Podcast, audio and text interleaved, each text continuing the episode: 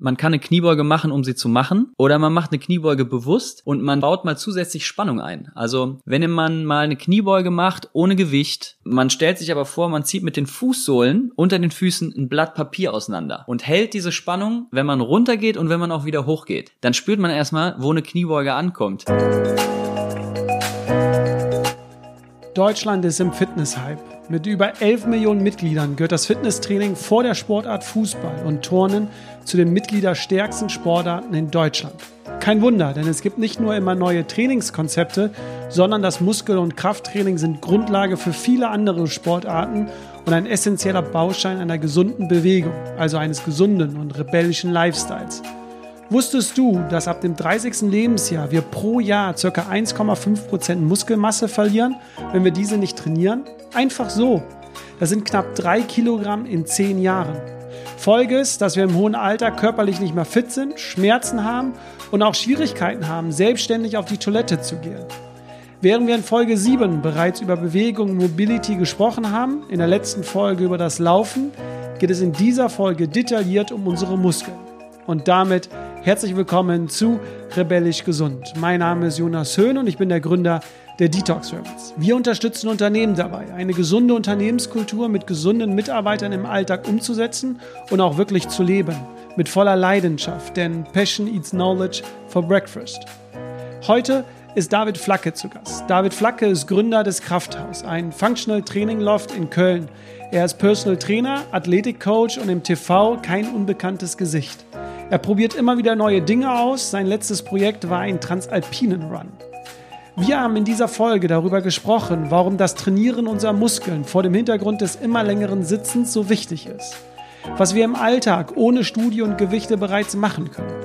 Wie wir Kreativität und Abwechslung ins Training bekommen. Was du bei der Ausführung und bei der Technik beachten solltest und wonach du das Gewicht und die Wiederholungen wählen solltest. Du erhältst Antworten, ob isolierte oder Ganzkörperübungen besser sind, wann Bodyweight-Übungen und Übungen mit Gewichten geeignet sind und wieso eine Body-Mind-Connection im Muskeltraining die Grundlage ist. Du siehst also 30 Minuten voller Impulse und Infos nur für dich. Wenn du nur Interesse am Pumpen hast, breiter aussehen möchtest oder mehr Bizeps haben möchtest, ist diese Folge für dich nicht geeignet und du kannst gerne wegschalten. Richtig bist du, wenn du körperlich fit sein willst, einen definierten Körper haben willst und entweder mit Krafttraining anfangen willst oder dich verbessern und weiterentwickeln willst. Auch für euch, liebe Frauen, ist diese Folge sehr geeignet. Seid gespannt, was David insbesondere an euch zu sagen hat. Und wie David sagen würde, ran an die Gewichte und viel Spaß mit dieser Folge. Rebellisch gesund. Der Podcast von den Detox Rebels zu deinem gesunden Lifestyle. Hi David, schön, dass wir hier in deinem Studio quatschen können. Warst du schon fleißig heute früh oder hast du andere nur zum Schwitzen gebracht? Ich habe erstmal nur andere zum Schwitzen gebracht. Schön für den Start in die Woche. Du bist dann immer abends oder am Nachmittag dann für dich selbst oder wann machst du dein Training? Ähm, eigentlich, wenn es sich eine Lücke ergibt, mal zwischen Kundentermin, Mittagspause oder vorher im Anschluss, je nachdem. In der letzten Podcast-Folge haben wir ja schon über das äh, Laufen gesprochen, also über die Ausdauer. Heute reden wir über das Krafttraining oder das Muskeltraining, denn auch das ist wichtig für einen gesunden oder rebellischen Lifestyle. Kannst du uns kurz sagen, wieso Krafttraining oder Muskeltraining ähm, so wichtig ist für uns, für den gesunden Lifestyle? Also ich sag mal so, die Muskeln bewegen uns ja täglich durch unseren Alltag und damit wir halt auch langfristig gesund fit bleiben können, gilt es die natürlich zu erhalten oder zu kräftigen, weil es gibt ja natürlich einen natürlichen Verfallsprozess und dem sollte möglichst lange entgegengewirkt werden und dafür lohnt sich natürlich ein adäquat angepasstes Krafttraining der Muskeln. Das heißt, du hast schon angesprochen, ich habe es auch mal gelesen, ab dem 30. Lebensjahr verlieren wir so 1,5 Prozent äh, Muskelmasse im Jahr, wenn wir nichts tun. Genau, und das geht tatsächlich relativ schnell schnell. Ich weiß nicht, wer schon mal eine Woche, zweimal nur durch eine Erkältung oder auch mal durch eine Verletzung im Bett gelegen hat. Die Muskulatur bildet sich relativ zügig zurück. Man verliert nicht alles. Man muss da auch nicht unbedingt Angst vor haben, wenn das nur mal kurzweilig ist. Aber man merkt es dann doch schon relativ flott. Aber das ist wahrscheinlich deine oder die Schwierigkeit deines Jobs, Menschen klar zu machen, dass sie für die nächste Zeit etwas machen. Natürlich auch für jetzt. Aber primär ist es ja auch, dass wir im hohen Alter noch selbstständig fit sind, zur Toilette gehen können und und und. Und das ist natürlich schwierig, wahrscheinlich Kunden davon zu überzeugen, weil das ja noch nicht so richtig nahbar ist, spürbar ist. Ja, genau. Also dieser Präventions- oder nach Nachhaltigkeitsgedanke ist schon schwieriger rüberzubringen. Also gerade bei jüngeren Leuten, die halt topfit sind, die sich gut fühlen, noch jung, dynamisch sind. Aber auch da kann man mittlerweile sagen, dass ein Umdenken stattfindet. Und natürlich ist es an uns als Trainer gelegen, das so möglichst schön zu verpacken, dass das Interesse besteht und dass man auch ein Bedürfnis entwickelt, dass man darauf Wert legt. Weil je früher man damit anfängt, umso beweglich, unabhängiger, autonomer kann man halt auch im höheren Alter sein. Und ja, das macht dann die Lebensqualität schon enorm viel besser. Ein Effekt, den wir aber jetzt schon spüren können, ist ja, Muskeln sind ja der Verbrennungsmotor Nummer eins. Äh, das habe ich gelernt. Das heißt, ähm, auch wenn wir schlafen, stehen oder sitzen, je mehr Muskeln wir haben, desto mehr verbrennen wir. Und äh, deswegen macht es Sinn, die auch zu trainieren, oder nicht? Absolut. Also äh, die Muskulatur ist hauptsächlich unser Verbrennungsmotor, das hast du schön gesagt, vor allem die Muskelzellen, dadurch, dass sie natürlich Energiefabriken sind, die sowohl produzieren, aber auch halt nachgeliefert kriegen, ist dann sehr hoher Stoffwechsel äh, Aufwand vonnöten, um halt auch entsprechend Bewegungsenergie umzusetzen. Und ähm, ja, die machen natürlich sehr, sehr viel aus. Das ist unsere aktive Körpermasse und die sollte so aktiv belebt gehalten werden wie möglich. Und dafür müssen wir leider was tun. Da gibt's noch keine Pille, die da einfach, die man sich einschmeißt und dann kommt das von alleine, sondern der Körper ist dafür gemacht, von der Natur aus, sich zu bewegen. Und wenn er das nicht bekommt, dann bildet sich viel zurück und äh, es schränkt sich halt sehr, sehr viel ein. Bevor wir jetzt ins Training wirklich einsteigen, ähm, kurze Frage vorweg. Wir wollen auch immer den Menschen irgendwie Tipps mit an die Hand geben, wie man es im Alltag äh, machen kann oder umsetzen kann. Hast du paar Tipps äh, für die Zuhörer, wie wir schon im Alltag unsere Muskeln trainieren? Natürlich ist der klassische Spruch immer, nimm die Treppe statt den Fahrstuhl.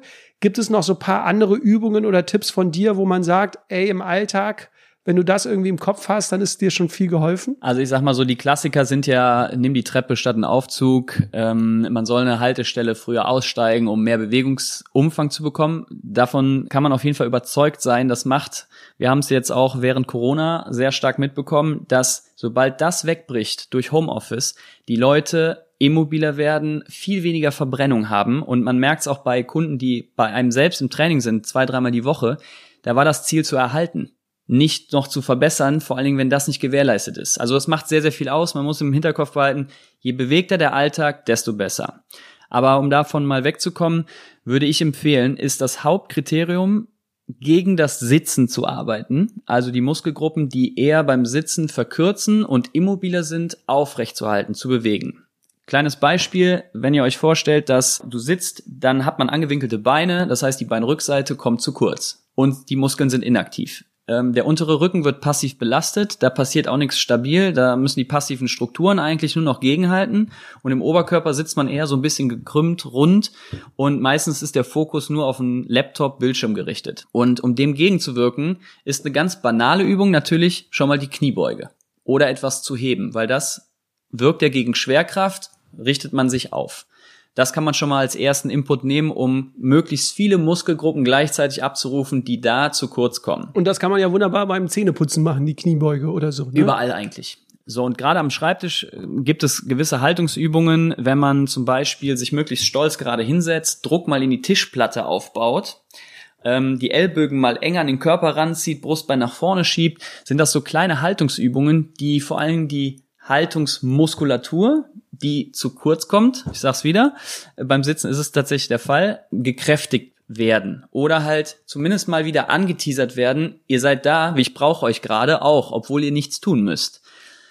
Und neben dem kräftigen gibt es natürlich auch noch zwei andere Komponenten oder mehrere. Ich greife jetzt mal zwei auf. Das ist natürlich die Beweglichkeit dass wenn die Muskulatur jetzt nicht nur zum Kräftigen aufgefordert wird, sollten sie auch mal in die Länge gezogen werden. Das heißt, dass man auch mal die Beinrückseite durch einen Stretch bewirkt, dass man den Oberschenkel mal ganz ähm, lang zieht, indem man die Ferse zum Po zieht, also Dinge, die man vielleicht schon mal gesehen hat, die Arme mal ausstreckt und entgegengesetzt dreht, dass dieses Faszien, dieser Taucheranzug von der Faszie auch Länge gewinnt.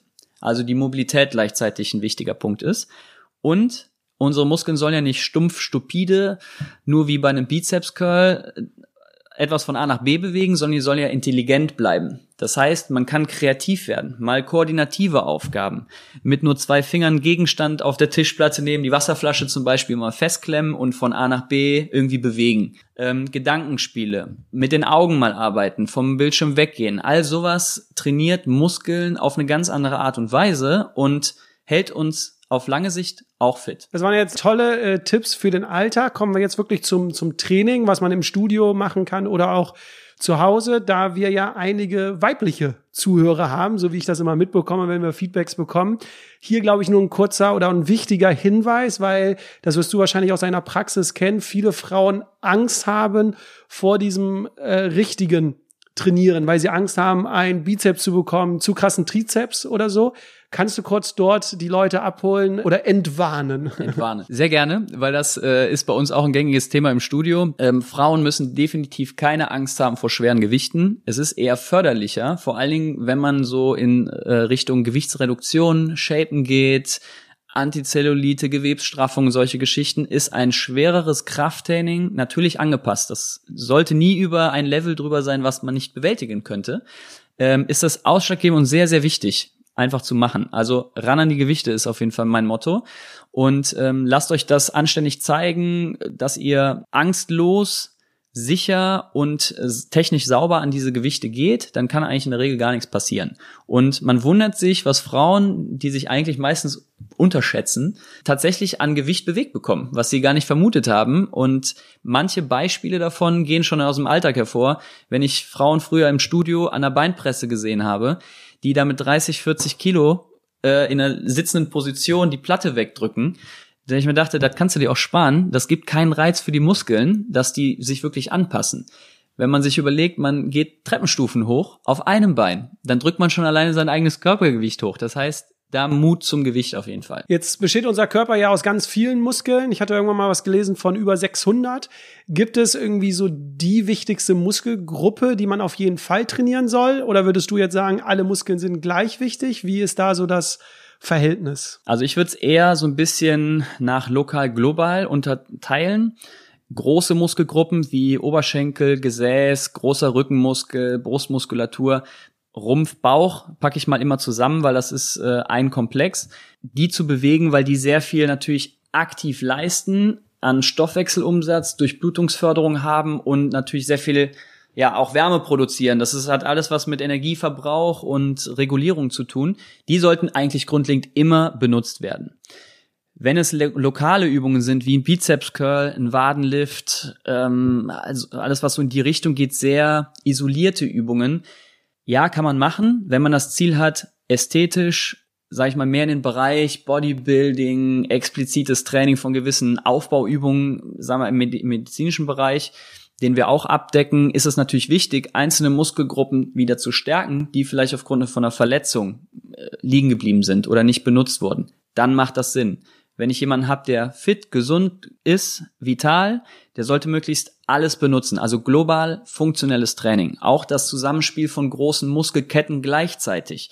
Dass man sich vielleicht mal distanziert von einer römischen Liege, wo man den Rückenstrecker bedient und trainiert mit einer Gewichtsplatte vor der Brust und man geht runter und hoch. Das ist eine sehr einfache Bewegung. Vielleicht mal zu einem komplexeren Gewichtheben geht.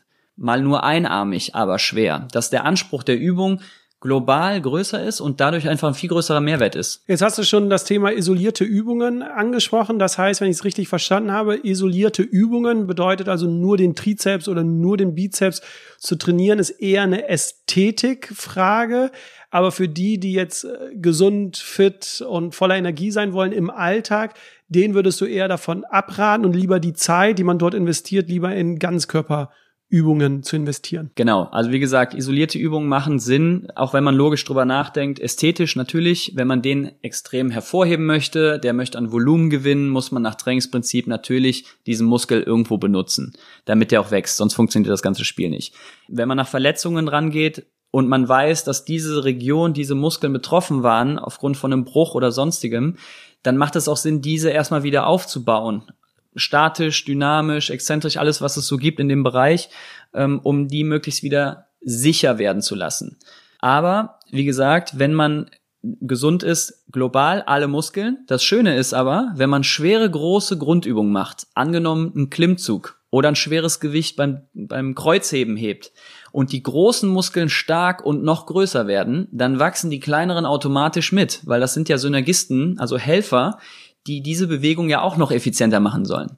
Und dann wachsen sie auch mit der Funktionalität der Übungen mit. Und dann reicht das eigentlich schon aus. Also das isolierte Training, wenn natürlich die Jungs Mehrwert auf den Bizeps und Oberkörper schenken, sollen sie das gerne machen. Nur sie werden sich wundern, was ein adäquates Beintraining vorher von großen Muskelgruppen für noch eine bessere Auswirkung auf das Oberkörpertraining hätte. Gibt es denn so, so Grundübungen, die du empfehlen würdest? Ich, ich kenne ja so langsam meine äh, Zuhörer aufgrund den ganzen äh, Zuschriften und manchmal wollen die ja Zeit sparen ja. Ne? und jetzt nicht jeden Tag irgendwie Kraft, dann hier noch laufen, dann noch äh, meditieren und alles. Gibt es so, so Grundübungen, wo du sagst, auf die sollte man nicht verzichten oder mit denen schafft man sozusagen ganzheitlich in kürzester Zeit alle Muskeln zu trainieren? Ähm, ja, also ich würde sagen, was man auf jeden Fall unter die wichtigsten Grundübungen, großen Übungen setzen sollte, sind Kniebeugen, eine Hebebewegung, also ein Kasten Wasser heben zum Beispiel oder wenn man Gewichte hat, nutzt man diese natürlich technisch sauber.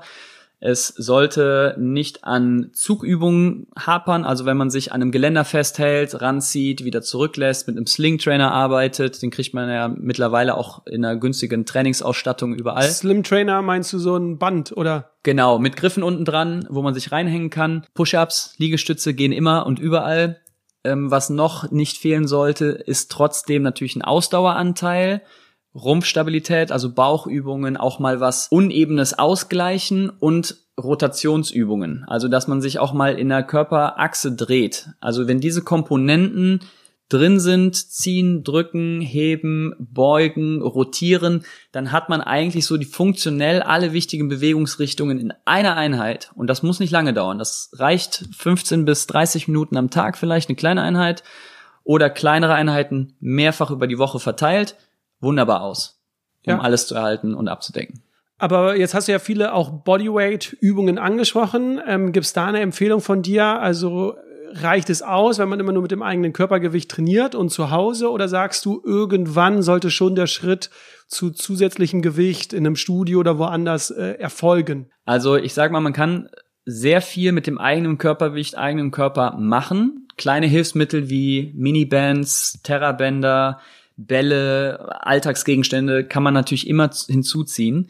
Grundregel ist, dass man den Reiz aufrechterhält. Also wenn man ständig ein Bodyweight-Training ausübt und man gewöhnt ist an die Übungen und an sein Körpergewicht, dann wird man irgendwann auch stagnieren. Also man kann ja dann nur noch in der Häufigkeit der Einheiten, im Bewegungsumfang, Trainingsumfang sich durch Wiederholungen, mehr Zeit und so weiter steigern oder zusätzliche Übungen. Das hat aber alles irgendwo Grenzen, weil man ist irgendwann zeitlimitiert, ja, man äh, wiegt auf einmal nicht mehr mehr und man kann sich jetzt in dem Sinne nicht schwerer machen. Man kann natürlich he mit Hebeln arbeiten, man kann mit ähm, mehr Körpergewichtsverlagerung und sowas noch arbeiten. Das sind aber Kniffe, die man tatsächlich auch wiederum, glaube ich, eher von, mit einem Trainer in Zusammenarbeit erlernt und sich schwieriger selber arbeiten kann. Und dann kommt der Punkt, wie mache ich mein Training effektiver? Und da ist der Reiz, die Intensität irgendwann natürlich limitiert durchs Gewicht. Und dann macht es Sinn, wenn man vorher darauf verzichten möchte, auf jeden Fall mal ein paar schwerere Dinge zu bewegen. Jetzt hast du aber schon ein Thema angesprochen, das Thema auch Abwechslung. Ähm, das ist, habe ich sogar bei meinem Training äh, gespürt. Dadurch, dass ich ja mit vielen Trainern zu tun haben darf, habe ich auch immer hier und da äh, Übungen bekommen oder auch Pläne und habe dann aber für paar Monate mal immer das Gleiche gemacht, weil ich wusste, okay, ich gehe ins Studio und ich brauche genau 45 Minuten oder genau eine Stunde. Also ich wusste genau, ich bin dann und dann fertig und kann meinen Tag besser planen, als wenn ich jetzt immer wieder einen neuen Plan und jetzt nicht genau weiß, brauche ich jetzt 55 Minuten, brauche ich äh, 75 oder oder. Und ich habe dann aber gemerkt, nicht nur, dass natürlich die Reize für meine Muskeln gefehlt haben und so, sondern es hat mir sogar keinen Spaß mehr gemacht, also für meinen Kopf. Also ich bin dann nur noch ins Studio gegangen, habe stumpf abtrainiert und bin wieder gegangen und äh, habe dann irgendwie für mich festgestellt, ich brauche neue Übungen, um wieder mit Spaß reinzugehen. Und das ist, glaube ich, auch ganz wichtig für den Kopf, oder? Ja, voll. Also da bin ich voll bei dir. Das ist, das würde ich selber nie so machen. Also ich sträube mich eigentlich selber auch immer vor dem Trainingsplan in dem Sinne wenn das nicht zielgerichtet für irgendwas notwendig ist. Sonst ist Abwechslung die höchste Prio. Man kann ja super mit Schwerpunkten arbeiten. Eine Kniebeuge muss ja nicht immer mit einer Kniebeuge Langhantel auf den Schultern aussehen oder normaler Air Squat ohne Gewicht, sondern man kann ja daraus eine Sprungkombination machen. Man kann die Kniebeuge mit am Ende etwas längerem Halten kombinieren. Das gibt alles einen neuen Reiz und erhöht den Spaßfaktor auch wieder im Training, dass das nicht ellenlang dauert. Das wird dann irgendwann langwierig. Man prügelt sich dann wieder durchs Training. Oh, ich muss heute schon wieder dieselbe Einheit machen. Das ist halt irgendwo für den Kopf tatsächlich mental sehr stressig. Und da würde ich immer empfehlen, lasst euch inspirieren, probiert verschiedene Programme aus. Wir legen bei uns in den Kursen absoluten Wert drauf, dass die Leute, obwohl sie natürlich relativ häufig irgendwann mit Bodyweight auch dieselben Übungen machen, immer eine andere Art draus zu machen. Spielerisch ein paar Dinge, ein paar äh, Hütchen andere Aufgaben setzen, Blöcke bewegen, was weiß ich, werdet kreativ und setzt damit einen neuen Reiz. Kommen wir jetzt mal zur Technik. Oft ist ja mal die Frage, wenn wir dann Gewichte benutzen, wie viel? und wie stark die Wiederholungen. Da hört man ja auch tausend Sachen immer draußen, entweder relativ wenig Wiederholungen und viel Gewicht oder super viele Wiederholungen und wenig Gewicht. Kannst uns da vielleicht kurz abholen? Es hängt ja auch vom Ziel ab, also was will ich bezwecken? Uns da nur mal kurz abholen, welche Wiederholung oder welche Anzahl ist für was gut für unseren Körper. Okay, also ich ähm, halte mal einfach. In Kurzform, genau. Damit. Genau. Ich würde es mal so in vier Blöcke unterteilen. Es gibt einmal das gesundheitsorientierte Training, was natürlich auch super geeignet ist für Anfänger, sowie halt Leute, die verletzungsbedingt irgendwas hatten. Die arbeiten in der Regel mit 50 Prozent Gewicht. Das orientiert sich meist immer nach der einen maximalen Wiederholung, die man theoretisch imstande ist zu leisten. So, und davon bricht man das runter. Dann gibt es so eine Art Ausdauertraining.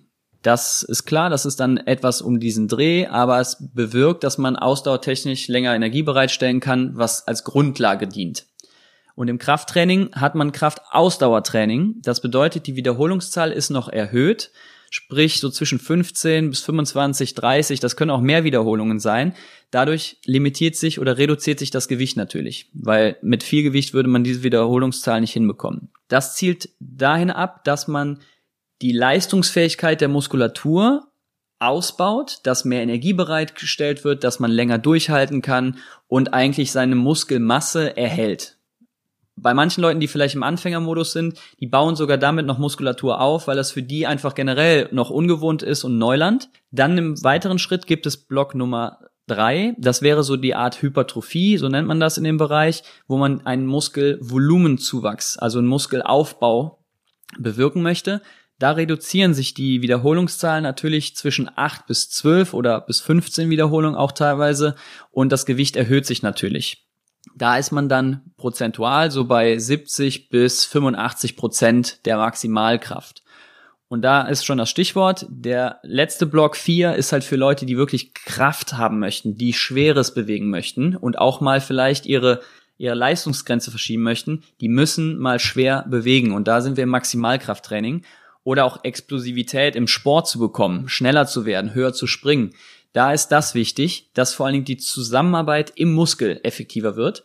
Und das funktioniert bei wenigen Wiederholungen mit schwerem Gewicht. Also da geht man teilweise bis 100 Prozent und man ist vielleicht nur noch bei einer bis sechs Wiederholungen. Egal wie groß die Anzahl ist, ist es nicht wichtig, ähm, das habe ich für mich nochmal festgestellt, wenn wir die Übungen machen, dass wir uns dann auch darauf konzentrieren, den Muskel auch wirklich zu treffen und zu spüren. Also ich habe lange Zeit oder ich höre immer noch Musik, aber oft dann einfach die Übung gemacht, war fertig, bin zur nächsten Übung gemacht. Wenn ich jetzt aber darauf achte, auch wirklich den Muskel zu spüren, kann ich sogar weniger Gewicht nehmen und es ist trotzdem anstrengender, ähm, weil ich halt wirklich versuche, den zu treffen. Also diese Connection Body-Mind, sagt man ja auch. Wie wichtig ist das? Vollkommen. Also das ist äh, sehr essentiell, weil das Gefühl, wie du es beschreibst, mit Musik abgelenkt, verliert man. Man quatscht mit anderen Leuten, man konzentriert sich nicht auf die Bewegung, dann passieren auch Fehler und der Effekt ist geringer. So wie du es selber sagst. Man spürt es am ehesten. Das kann auch jeder einfach mal ausprobieren. Man kann eine Kniebeuge machen, um sie zu machen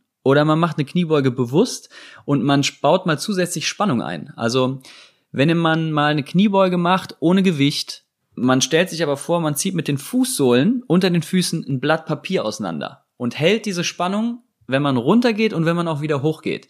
Dann spürt man erstmal, wo eine Kniebeuge ankommt. Und dann kann man sich natürlich logischerweise auch erklären, dass der Effekt auf die Muskulatur als Reiz viel, viel besser ist.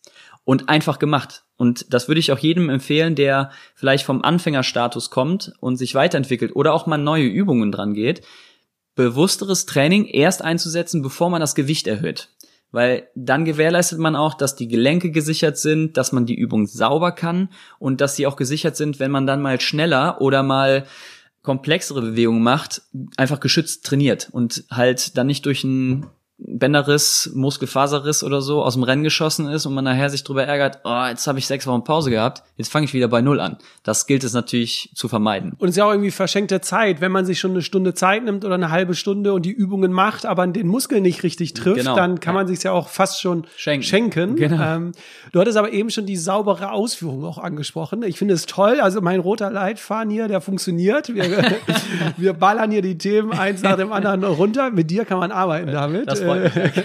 Sehr gut. Ähm, da haben ja wirklich die Menschen Angst vor, diese, diese Technik. Ich meine, wir können uns auch viele Schmerzen dazu holen, wenn wir die äh, falsch ausführen, die Übungen.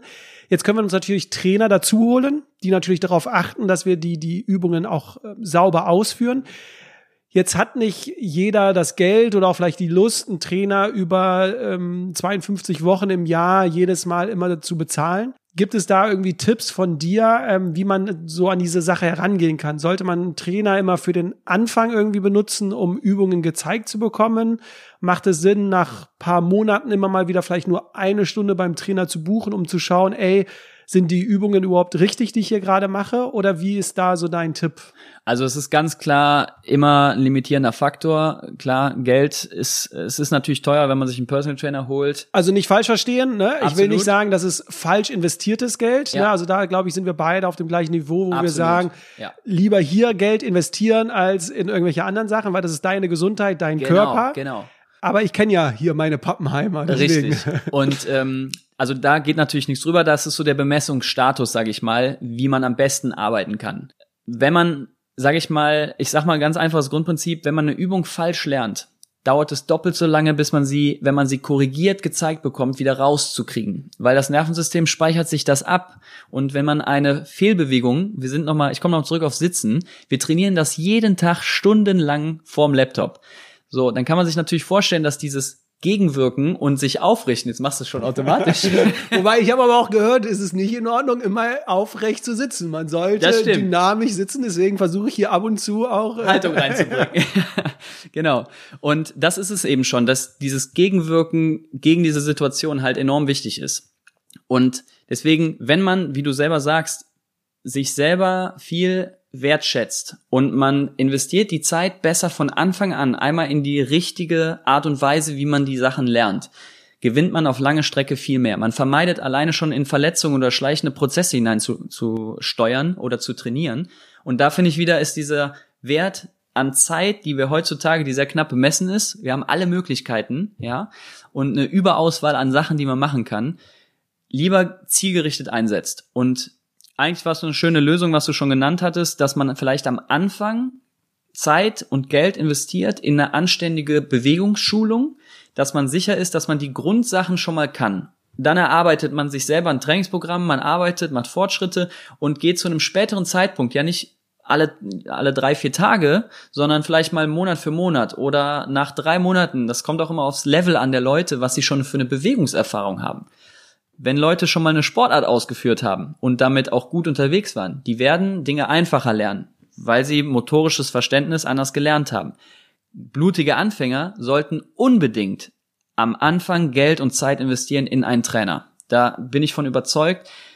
Habe selber in meiner Karriere bislang schon mitgekriegt, dass diese Leute sonst verloren gehen, wenn sie in einem Kurs unter 30 Leuten untergehen und lernen sich die ganze Zeit was Falsches an dann wird Knie, Rücken, Schulter irgendwas von dem kommen. Und ganz wichtig ist ja, hier geht es ja auch nicht immer um Motivation. Also viele, glaube ich, verbinden immer sofort bei einem Personal Trainer, okay, der ist jetzt dafür da, mir in den Arsch zu treten, mich zu motivieren. Manche Menschen brauchen es. Das stimmt. Ich glaube aber, dass wir ja alle jetzt schon so langsam das Bewusstsein haben, dass wir nicht mehr diese Motivation brauchen oder auch die, die zuhören sondern es ist wirklich eher dafür da, um eine saubere Technik zu haben, um vielleicht auch mal auf neue Übungen aufmerksam zu werden. Was hältst du eigentlich so von den ganzen äh, YouTube-Videos? Äh, ähm, ich meine, wenn man sich Inspiration mal selbst holen möchte, gibt ja unzählige Bücher mit Übungen, aber YouTube ist ja relativ schnell auf dem Smartphone, wo man mal draufklicken Klar. kann, sieht tausende Übungen, teilweise ja auch erklärt. Ja. Was hältst du davon?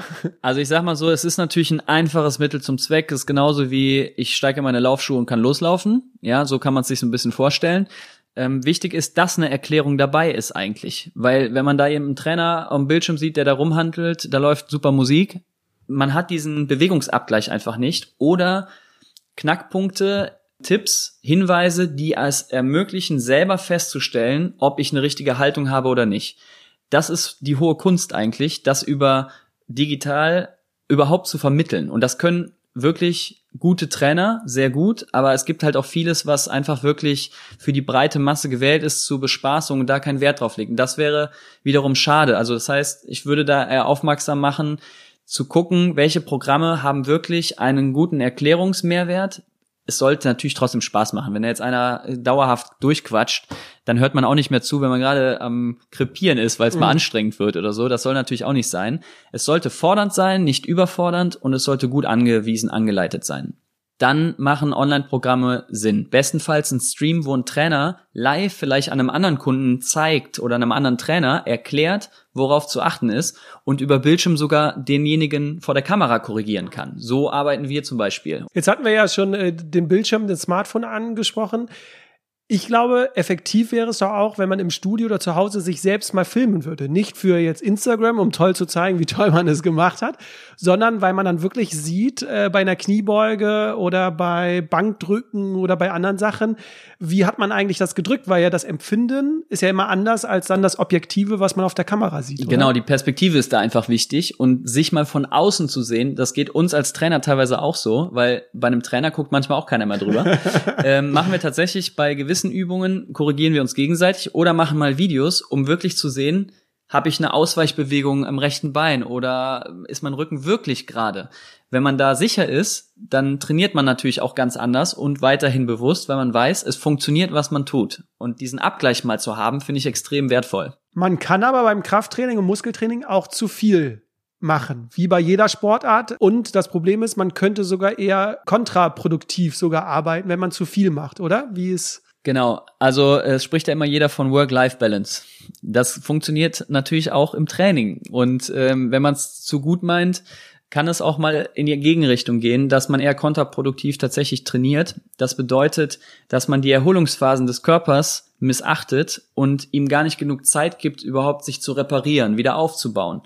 Und deswegen ist zum Beispiel guter Schlaf super wichtig, weil da der Körper eigentlich am meisten reparieren kann, ganz in Ruhe. Und dann kommt es natürlich auf die Pausenzeiten zwischen den Einheiten. Also wenn ich jetzt überlege, du hast jetzt deine komplette Körperrückseite einmal gereizt und du hast, merkst es mit Muskelkater, dann macht es keinen Sinn, die schon wieder Vollgas zu reizen, wenn du noch einen stärkeren Muskelkater hast.